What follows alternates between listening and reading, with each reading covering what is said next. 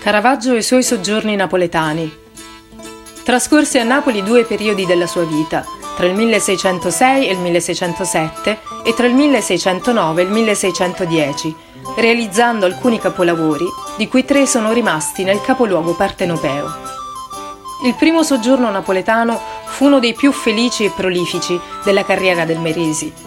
Qui giunse dopo la fuga in seguito all'omicidio di Ranuccio Tommasoni, ospite dei Carafa Colonna, e dipinse la flagellazione di Cristo per la chiesa di San Domenico Maggiore e le sette opere di misericordia per il Pio Monte della Misericordia, con un'esaltante visione di insieme di diversi personaggi che sembra ambientata in un vicolo di Napoli.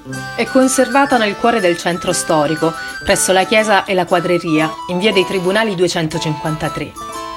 Caravaggio tornò a Napoli nel 1609 e realizzò il Martirio di Sant'Orsola, appartenente alla collezione di Intesa San Paolo, esposta a Palazzo Zevallos Stigliano.